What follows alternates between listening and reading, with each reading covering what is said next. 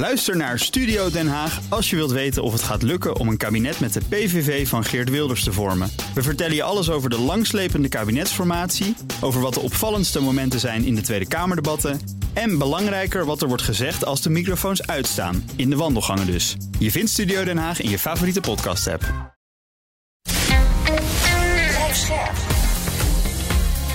B N R Nieuwsradio. Boekestijn en De Wijk. Hugo Reitsma. Welkom bij Boekestijn en De Wijk. Het is vrijdag dag driehonderddrieënzeventig van de oorlog in Oekraïne. Rob in Estland, onze verslaggever ter plaatse bij een grote Rusland-conferentie daar. Hè? Ja, nee, ik ben eigenlijk deelnemer, maar je mag me best verslag geven.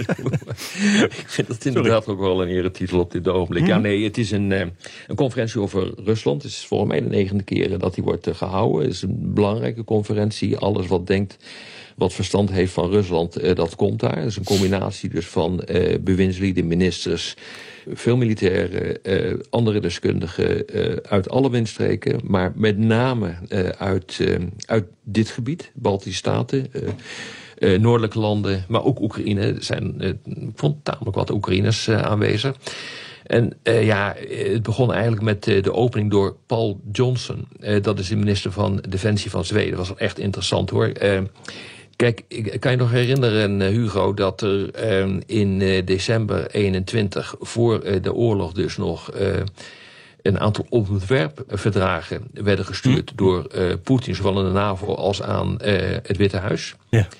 En eh, een van de harde eisen die daarin stond eh, voor een nieuwe veiligheidsordening in Europa eh, was geen verdere uitbreiding van de NAVO. Ik heb me eerder gezegd niet gerealiseerd dat die Zweden en die Finnen zich mateloos gestoord hebben aan dat, uh, aan dat punt. Ah. Want Pål Jonson, die zei hier, dus de minister van Defensie van Zweden, die zei, ja, hoor eens even, mogen wij zelf even bepalen uh, waar wij lid van worden. Het is niet zo dat uh, Rusland een veto heeft over ons lidmaatschap van de NAVO. Uh, dat ze een veto hebben over hoe wij de veiligheidsorde uh, willen in, uh, inrichten. En eigenlijk Uh, realiseerde ik mij, uh, en ik heb het later ook nog even uh, aan haar gevraagd, is dat de start geweest van de ommezwaai uh, in het denken in die Scandinavische landen. Dus dat is, op zich is dat uh, wel, uh, wel interessant uh, wat daar uh, gebeurt. En uh, ja, nu gaat dus de discussie hier verder. En uh, was er ook een, uh, een discussie over, ja, wat kan Zweden en Finland dan bijdragen? Nou, uh, die zijn zo geïntegreerd eigenlijk al in de NAVO door middel van speciale arrangementen, dat dat niet zo ingewikkeld is. Ja, moest jij er zo alweer vandoor? Of, um... Ja, ik, ik moet, uh, als je, je mag nog één vraag stellen aan deze uh, reporter. In, uh... Stellen jullie maar een vraag. Wat is het weer daarom? Het is ontzettend koud, uh, Jan. Oh. Er ligt uh, ijs op straat, uh, dikke bergen sneeuw. En uh, ik heb natuurlijk me toch weer een beetje te West-Europees gekleed. Ai, ai, ai. Rob, ik wens je veel succes daar. En dan praten we Dank hier uh, met Peter zo eventjes verder nog. Uh, als je dat goed vindt, Peter. Ik Doe maar. Ja, ja hoor. Okay. Succes jongens. Hey, Bye, okay. Succes daar. Hoi, doei. Doei. Dag. Bij ons is ook H C S S defensiespecialist Peter Weininga. Want wij ja. zitten hier voor de uitzending van morgen. Maar we gebruiken je meteen eventjes voor je kennis uh, voor de update. En mag ik dan misschien jou gebruiken voor de situatie op de grond? Wat zie jij bijvoorbeeld bij Bakhmut gebeuren? Ja, bij Bakhmut wordt de situatie voor de Oekraïners toch wel erg nijpend. Uh, de Russen claimen dat ze uh, Bakhmut op een haar na hebben omsingeld. Mm-hmm. Er zou nog sprake zijn van één uh, weg, in- en uitgaande weg naar Bakhmut, waarlangs uh, bevoorraad kan worden of Oekraïners zich kunnen terugtrekken. Uh, sommige bronnen claimen ook al dat die weg uh, zeg maar niet meer bruikbaar is en dat alleen nog maar uh, onbe- onverharde uh, paden zeg maar, beschikbaar zijn. Mm. Uh, dus dat maakt het erg nijpend. En dat betekent eigenlijk wel dat ik verwacht dat de Oekraïners zich uh, binnen niet al te lange tijd zullen terugtrekken uit uh, Bakhmut. Ook al omdat Zelensky heeft aangegeven, weet je, we, we gaan Bakhmut niet tot elke prijs verdedigen. Het is belangrijk om de mensen uiteindelijk uh, ook daar op tijd uh, weer uit terug te halen. Ja. Gisteren was er iets heel raars aan de hand in de regio Brjansk, uh, Rusland. Over de grens dus, waar Oekraïners, nou, ik kon er geen touw aan vastknopen, Maar jij, geloof ik, hebt het een beetje uitgepuzzeld. Nou ja, ik heb een beetje wat, uh, wat bronnen zitten checken van mensen die goede uh, informatie hebben uit Oekraïne en Rusland ook. Uh, er is al weken sprake van dat men weet dat de Russen bezig zijn met valsvlekoperaties voor te bereiden. Dat heeft als doel uh, zeg maar de Russische bevolking uh, de indruk te geven dat Rusland daadwerkelijk wordt bedreigd van buitenaf. En dan, uh, terwijl je het dan dus zelf hebt gedaan. Dat is het terwijl je het zelf hebt gedaan, ja. Inderdaad. Maar uh, om natuurlijk de, de Russische bevolking klaar te stomen voor een langdurige oorlog. Daar komt het eigenlijk op neer. Van zie je wel, want we worden voortdurend aangevallen. Nou, um, een van die operaties die zou in die regio uh, daar uh, bij Brjansk uh, plaatsvinden. Dat is bijna op het drielandenpunt overigens van Belarus, Rusland en uh, Oekraïne. Ja. Mm-hmm. uh, twee dorpjes, daar, zijn, uh, uh, daar is een groepje gewapende mannen binnengetrokken. Mm-hmm. Wat blijkt nu eigenlijk? Dat inderdaad de Russen daar uh, bezig waren een valsvlekoperatie voor te bereiden. Dat mm-hmm. ze in die voorbereiding alle Russische troepen van die grens hebben weggetrokken om te voorkomen dat Russen op elkaar zouden gaan schieten natuurlijk. Mm-hmm. Um, ja, en dat uh, een, een groepje Russische nationalisten, uh, neonazies uh, zelfs, die zich noemen het Russian Volunteer Corps, in het Engels vertaald. Um, uh, met een heel specifiek uh, idee van hoe, hoe de toekomst van Rusland eruit zou moeten zien. Hm. Uh, daarover die grens getrokken zijn. En een soort van verkenningsactie met videobeelden. Hè, van wij zijn hier, uh, hebben gestart en daarna weer zijn teruggegaan. Overigens, claimen ze zelf, zonder ook maar een schot te hebben gelost. Dus alle claims van Rusland, hè, dat daar burgers en kinderen gedood zouden zijn, dat moeten we eventjes, nou ja, misschien met een korreltje zout nemen.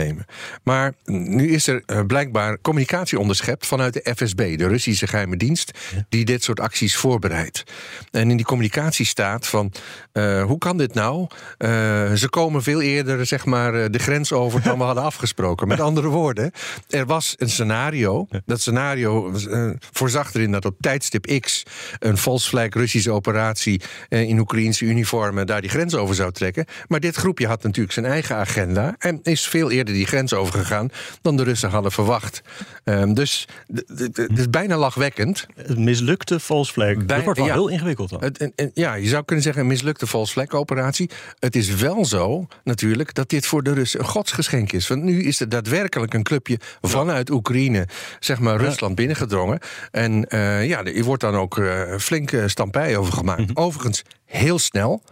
En dat geeft al aan dat alles scripted was. Dus dat alles was voorbereid. De reactie van het Kremlin lag al klaar, bij wijze van spreken. Want die was na een kwartier al in de lucht. Dat is meestal niet gebruikelijk uh, bij, uh, bij dit soort uh, situaties. De Nationale Veiligheidsraad wordt bijeengeroepen. Uh, dus al dit soort zaken. Het was all over de media. Heel uitgebreid. Zodanig ja. gedetailleerd dat je denkt van, oh, jullie wisten er blijkbaar ook van. Dus het was een, een valsvlekoperatie. Die is uh, overgenomen bijna door een uh, groepje Russi- Russische nationalisten die zich in Oekraïne bevinden. En die eigenlijk niet aanstuurbaar zijn vanuit Oekraïne zelf. Dat hebben ze geweigerd, omdat ze een hele eigen agenda hebben. Ja, en uh, dat levert dan de huidige situatie maar, op. Maar Peter, even een aantal vragen, want het is ja. ontzettend smeug dit allemaal, hè? Um, kijk, die jongens van Azovstal, en er zitten, zitten dus nazi's bij, dat kennen we allemaal wel. En ook zitten ook jongens bij die willen terug naar het Tsarenrijk. Hè? Die zijn heel erg tegen Poetin in ieder geval. Ja. Hmm. Nou, waarom zouden die dan zich door de F S B laten omkopen om dat te doen? Ik bedoel, dat vind ja. ik raar. Ja, dat is het niet gebeurd. De F S B heeft deze lui ook niet uh, uh, zeg maar onder controle. De F S B had een eigen groepje klaarstaan, Russische militairen, gekleed in Oekraïense uniformen om dit te doen. Ja, ja. Alleen, nu hebben deze lui dit gedaan. Uh, ja, die hebben gewoon de kans uh, waargenomen. Waarschijnlijk omdat ze vernomen hebben uit hun Oekraïense kanalen dat de Russen daar bezig waren dat voor te bereiden. Ja. ja, en dat ze dachten van, weet je, dat is voor ons ook de kans. De grens wordt nu toch niet bewaakt. Dus ja. oké. Okay. En wij laten ons even zien. Het is La- ongelooflijk. Ze hebben met hun vlag op die video gestaan. Dat is een vlag overigens die door Russische nazi's is gebruikt in de Tweede Wereldoorlog, die aan de zijde van Duitsland tegen Rusland vochten. Ik bedoel, zo ingewikkeld uh, ligt het allemaal. Ja. Uh, en ja, daar zien zij zich als uh, uh, de voortzetting van, zeg maar, de, de ja, traditiedragers. Laat ja, dat was een collaboratie hè, tussen de. Ja. Dat is ja. gebeurd. Ik moet je wel zeggen, als je, dat, als je die video goed bekijkt, Hugo, het is werkelijk. Je moet dat echt doen. Je kan op ja. Twitter kan je het zo zien. Die linkerman die er staat, die zegt nog wel wat zinnige dingen, maar die moet vooral naar die rechterman ja. kijken. Dat is gewoon Een man met beperkte mentale capaciteiten, zou ik willen zeggen. En die staat er ook met je carnavalesk, staat hij erbij. Het is werkelijk zo'n onzin. Ja. En al, al die reacties op Twitter van dit is fake en weet ik allemaal wel niet. Ja. Want zijn broek is te schoon, zegt iemand al. Ja. Ja. Het is echt ja, ze, ze hebben niet hoeven vechten. Ze zijn gewoon die grens overgelopen. Want ja. de Russische uh, grenswachten die onder de F S B vallen, die waren teruggetrokken. Ja. Om de valsvlekoperatie mogelijk te maken. Dus ja. ja het is ongelooflijk. Ja. Nou ja, voor, voor vandaag dus even af. Wachten waar die Veiligheidsraad mee komt. Want Poetin zal waarschijnlijk dus wel nu onder druk staan om met een reactie te komen. Ja, hij staat zeker onder druk. Uh, Prigozhin heeft zich natuurlijk al gemeld. Dat is al een doorn in de zij ja, van, uh, uh, van Poetin. Uh, Igor Girkin, uh, bekend als mailblogger en uh, figuur in de, he, in de Donbass, uh, zeg maar. En uh, ook Kadyrov heeft al gezegd dat er nu als uh, vergelding Uh, vooral Oekraïense burgers uh, om het leven moeten worden gebracht. Nou ja, Kadyrov is een absolute idioot natuurlijk. Ja. Uh, maar goed, uh, weet je, dit voegt allemaal toe uh, aan de druk die op Poetin wordt uitgeoefend om hier stevig op te reageren. Ja. En even voor de logica, er staan daar dus geen Russische tanks. Er zijn, er zijn er weinig Russische soldaten. Maar de Oekraïne wordt wel toch gedwongen. Dat is al gebeurd om daar toch wat troepen te hebben. Ja. Mocht het misgaan. Ja. En die troepen worden weggehaald waar ze zo vreselijk nodig zijn in de Donbass. Dat is denk ik de logica van het geheel. Dus dat zou je nou kunnen verwachten, dat Poetin toch iets gaat doen. Maar dat kan de vorm zijn van raketten, waar ja. hij er niet meer zo vreselijk veel van heeft. Maar goed, dat kan. Ja, er worden wel raketten geproduceerd uh, in Rusland. Je merkt dat de, de pauzes tussen die raketaanvallen aan het toenemen is. Dat heeft alles te maken met het feit dat de productie het verbruik niet kan bijbenen. Ja. Uh, dus dan wachten ze een tijdje, verzamelen weer een uh, redelijke hoeveelheid. En dan komen ze weer. Dus het zou goed kunnen dat dat een reactie gaat worden. Ja. Zullen we dan even kijken naar het diplomatieke of het politieke front? Dan zie ik vooral veel van meneer Scholz, een Duitse bondskanselier, voorbij komen. Die heeft een grote speech gehouden voor de Bondsdag ter gelegenheid van één jaar oorlog. En gaat vandaag ook nog naar Washington. Ja, en hij gaat er dus naartoe. En er wordt geen persconferentie, twee dagen lang. Uh, in de vorige podcast heeft Peter er al heel veel dingen over. Het is de volgende podcast. Die hebben we oh, eerder opgenomen, ja. maar het is de volgende podcast. Dat, ja, het is, uh, dat, dat, dat, dat ja. knippen we er gewoon uit. Morgen weer luisteren. Maar, goed, maar, maar waar het op neerkomt is dat we weten al van Duitsland en ook van Frankrijk dat zij eigenlijk aansturen. Kijken of Zelensky kunnen bewegen tot, uh, tot gaan praten. Dat is een lange traditie, hm. zeker bij Macron. Hè? We weten ook bij Biden heeft gezegd van ik wil graag wapens leveren aan Zelensky om hem sterker te maken aan de onderhandelingstafel. Daar zit ook al in besloten dat, nou, dat er een offensief moet komen. Dat er een offensief ja. moet komen. En, en, en ik heb nu het gevoel dat Scholz bij Biden samen zit te denken, wat kunnen we nou doen om te voorkomen dat we nog jarenlang met deze oorlog zitten en heel veel mensen sterven. Hm. En een van de gedachten, maar het is allemaal speculatie van mij, op basis van dat Rand Report en dat rapport van Rob, weet je nog, met Delphi of Alfie, hoe heet het allemaal? Weer, ja, Alphen Group. Ja. Want je zou dus kunnen zeggen van luister eens uh, Russen en ook trouwens Zelensky. Uh, ik wil graag dat jullie gaan praten. En als jullie dat gaan doen, dan leveren wij niet de F zestien. Ik noem maar wat. Hè, dat je dus met die wapenleverantie strategisch omgaat. En het zou me niet verbazen als het daarover zou gaan. Hij heeft volgens mij, hij zei iets over dat Duitsland inderdaad met bondgenoten spreekt over veiligheidsgaranties voor Oekraïne. Dat lijkt dat eerdere verhaal uit de Wall Street Journal te bevestigen. Dat die ja. Duitsland, Frankrijk en Engeland spraken over veiligheidsgaranties die nog geen artikel vijf garantie zouden zijn voor Oekraïne. En dat is cruciaal. Hè? Ja. Mocht er een staakt het vuren komen, zijn we nog lang niet. Dan is het ongelooflijk belangrijk dat het Westen doorgaat met wapenleveranties. Want Poetin zal ze reconstrueren. En dan hebben wij altijd gezegd van ja, als je dat dan doet, dan zou je natuurlijk ook kunnen praten over het NAVO-lidmaatschap. Nou, artikel vijf, dat durven ze nog steeds niet aan, want dan zit je heel dicht bij de Derde Wereldoorlog. Maar het is denk ik toch onvermijdelijk, tenzij je Oekraïne laat vallen, dat je dan dus doorgaat. En als er dus als een frozen conflict komt, ja, dan, dan, dan zou de artikel vijf wel Poetin ervan kunnen weerhouden om weer aan te vallen. Ja, kijk, het punt is natuurlijk dat um, volgens het verdrag van Washington, het NAVO-verdrag uit achtenveertig, uh, of was het negenenveertig, um, um, een, een, een aspirant lid niet in oorlog mag zijn op het moment dat ze uh, ja. uh, zeg maar, uh, toetreden tot de NAVO. Dus er moet een situatie gecreëerd worden waarbij er geen oorlog meer bestaat. Ja. Dat zou kunnen uh, op basis van ja, wat deze uh, drie of vier grote landen dan uh, aan veiligheidsgaranties uh, willen uh, bieden. En dan zou je door kunnen gaan en het NAVO-lidmaatschap voor Oekraïne daadwerkelijk in werking stellen. Maar er moet eerst het conflict voorbij zijn. Dat, dat is het hm. punt. Dus ik zie het mogelijk als een opstapje naar.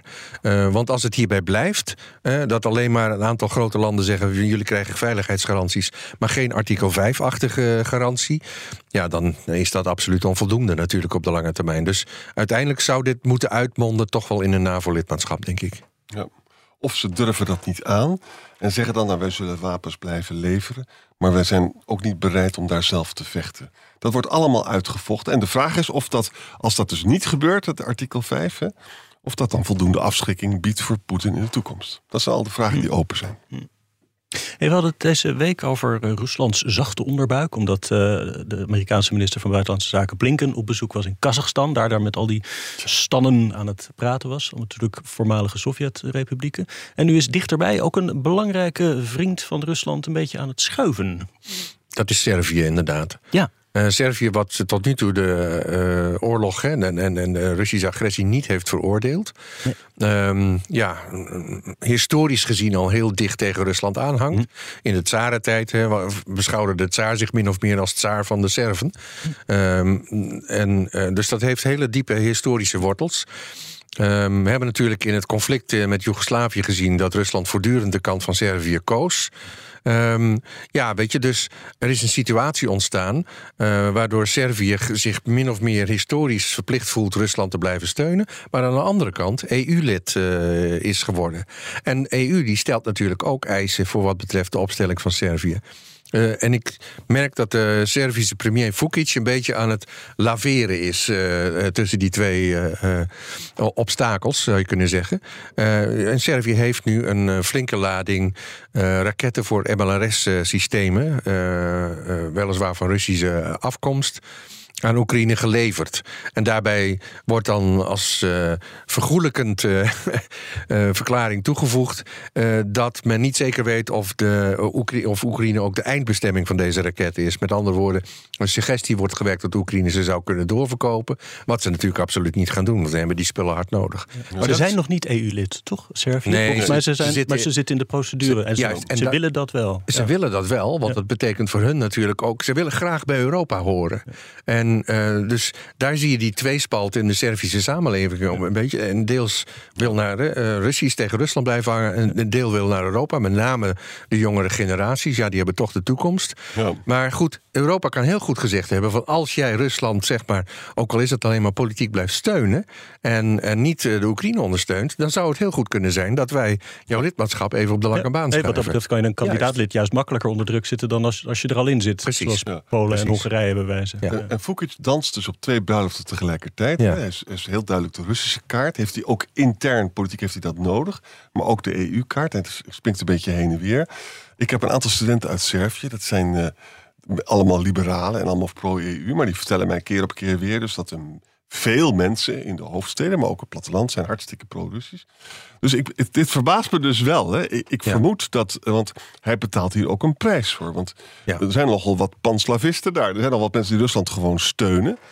Dus kennelijk heeft hij het geld bijvoorbeeld, heel, het gaat niet goed met de Servische economie. Hij krijgt er een hoop geld voor, voor die dingen. Ja, dat is al ongetwijfeld. Dat ja. zullen onder andere Amerikaanse dollars zijn die de Amerikanen richting Kiev heeft uh, geschoven. Dus dat hm. is ook wel weer uh, frappant. Hm.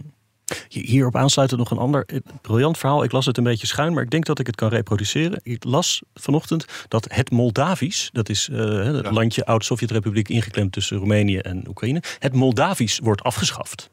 Ik dacht, dat arme landje, ook dat nog. Maar wat wil nou het geval? Moldavisch bestaat niet. Dat was een uitvinding van Stalin. Die had gezegd, nee, jullie spreken geen Roemeens. Dit Roemeens noemen wij Moldavisch. En dat moet je in Cyrillisch schrift gaan schrijven. Ja, ja. En dat is altijd zo gebleven sinds het uiteenvallen van de Sovjet-Unie. Nu hebben ze gezegd, dat doen we niet meer. Wij spreken gewoon Roemeens. En dat betekent dus ook dat ja. ze het in Latijns schrift, in Westers schrift gaan schrijven. Exact. exact. Het, ja. En ja, weet je, de achtergrond is, Stalin wilde een status zo creëren dat er geen minderheden meer waren. Want hij wilde stabiele staten hebben. Ze heeft ja. enorm met mensen lopen slepen. Hmm. Tataren van de Krim weg. Maar er zijn allemaal andere. Dit hoort er dus ook bij, hè? Want dan zouden de Moldaven misschien naar Roemenië kunnen lonken. Daar had hij natuurlijk geen zin in.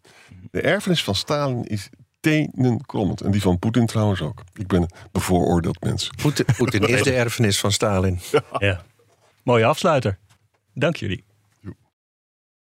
Ook Bas van Werven vind je in de B N R-app. Ja, je kunt live naar mij en Iwan luisteren tijdens de ochtendspits. Je krijgt een melding van Breaking News. En niet alleen onze podcast Ochtendnieuws, maar alle B N R-podcasts vind je in de app. Download nu de gratis B N R-app en blijf scherp.